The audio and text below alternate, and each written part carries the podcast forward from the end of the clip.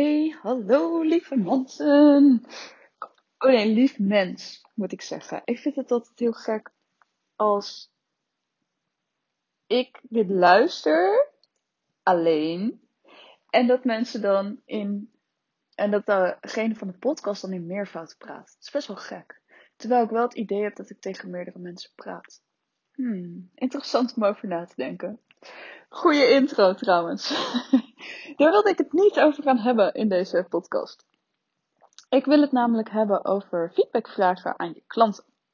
Ik heb um, afgelopen week feedback gevraagd aan mijn klanten van mijn online programma.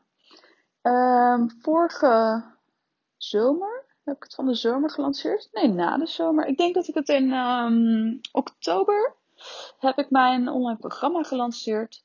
En er zijn nu. Uh, nou, toen ik de feedback stuurde, zaten er 13 mensen in mijn, uh, in mijn online programma.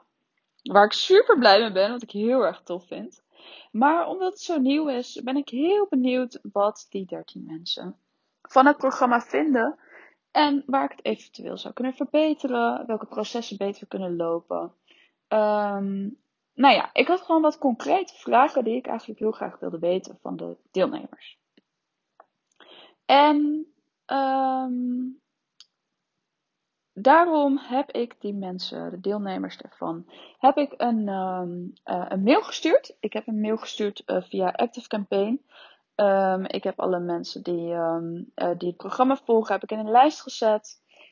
natuurlijk niet direct toegevoegd op mijn nieuwsbrieflijst. Ik heb wel in die mail ook een linkje gezet dat als ze het interessant vinden om meer tips van mij te krijgen, dat het kan. En dat, ik ze, en dat ze op die link kunnen klikken om uh, toegevoegd te willen worden op mijn uh, lijst voor mijn tips, maandelijkse tips.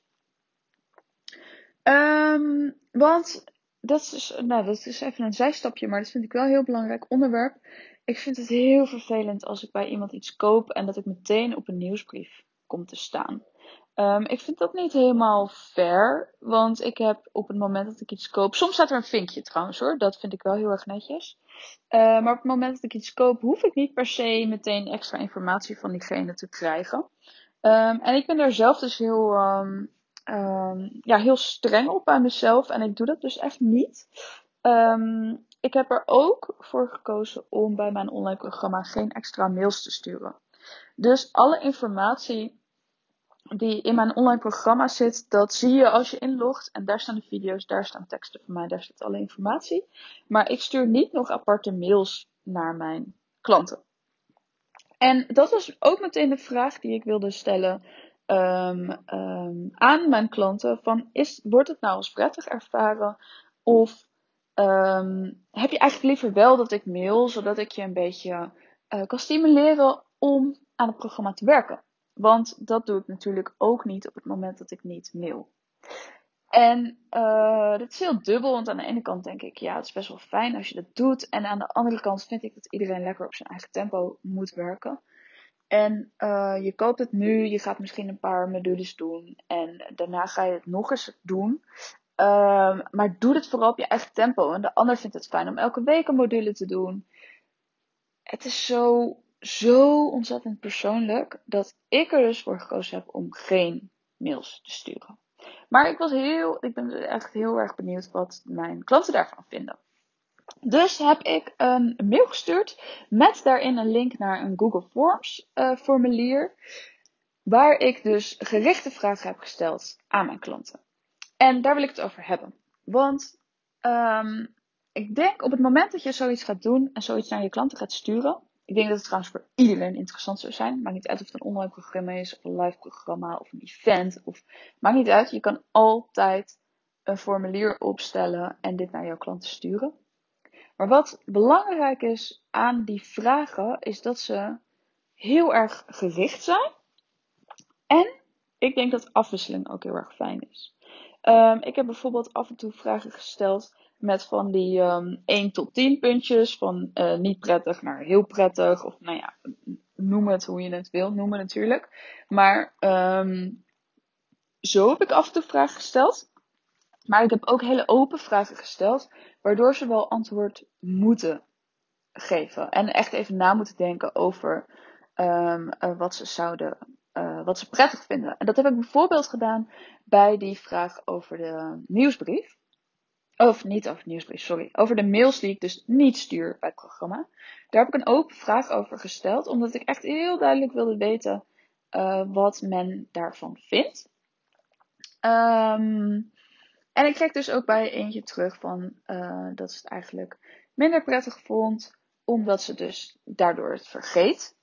Uh, en bij anderen krijg ik juist terug dat ze het juist heel erg prettig vinden, omdat, um, uh, nou ja, omdat het alleen maar extra is en het al goed genoeg is wat er in het programma zelf zit. Dus uh, dat is wel precies het gevoel ook wat ik erbij had. Dus dat is heel erg fijn.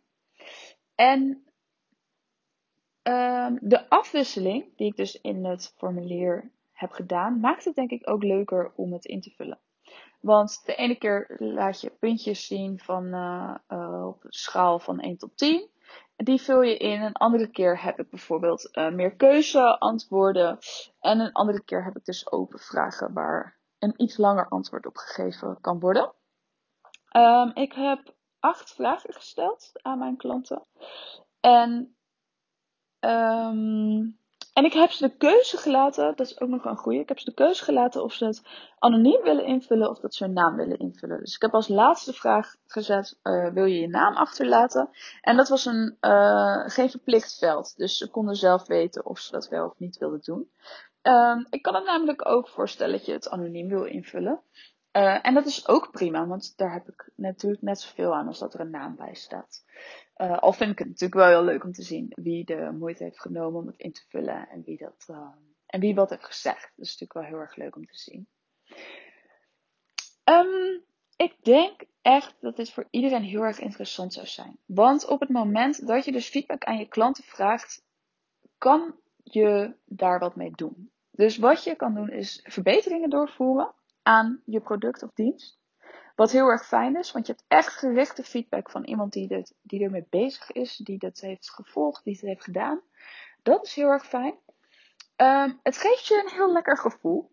Uh, natuurlijk misschien niet als alle feedback um, uh, uh, niet is wat je had gewild. Maar alsnog, dan kan je er wat mee. En dan, dan, ja, dan ben je toch weer een stapje verder dan dat je was. Dus het geeft groei. Het geeft je een goed gevoel. En uh, als derde is het ook heel erg goed om naar de buitenwereld te laten zien wat jouw klanten ervan vinden. Dus um, de antwoorden die. Ik heb ook een vraag gesteld: zou je dit programma aan uh, anderen aanraden? Uh, ja, zo ja, waarom? En zo nee, waarom? En dat was ook een open vraag. En met dat antwoord kan ik natuurlijk weer in mijn stories of op Instagram vertellen wat anderen van mijn programma vinden. Waardoor ik niet zelf hoef te zeggen wat je daarin hebt, want die mensen hebben gewoon in hun antwoord gezet: ja, ik zou dit aanraden, want dit en dit en dit heb je eraan. En uh, er is er zelfs eentje die heeft gezegd: voor startende ondernemers is dit echt hartstikke goed, omdat je gewoon kennis leert maken met de programma's die je kunt gaan gebruiken. Um, en zij is zelf een um, ondernemer. Ze zei: um, uh, Ik heb hier zeker ook nog wat aan, maar ik denk zeker voor starters dat het echt een hele grote meerwaarde is.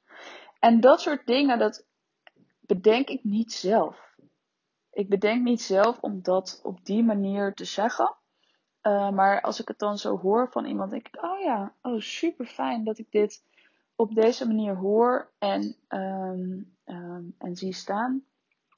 Waardoor ik dat weer kan delen in mijn uh, uitingen online in, uh, en op social media. Dus dat is ook een heel groot ding waar je, waar je iets mee kan. En het is gewoon heel goed ook om op je uh, website reviews te hebben van je klanten. Vraag dit altijd. Als jij een product of een dienst hebt verkocht of als jij een traject hebt afgerond of iets dergelijks. Vraag alsjeblieft om een review.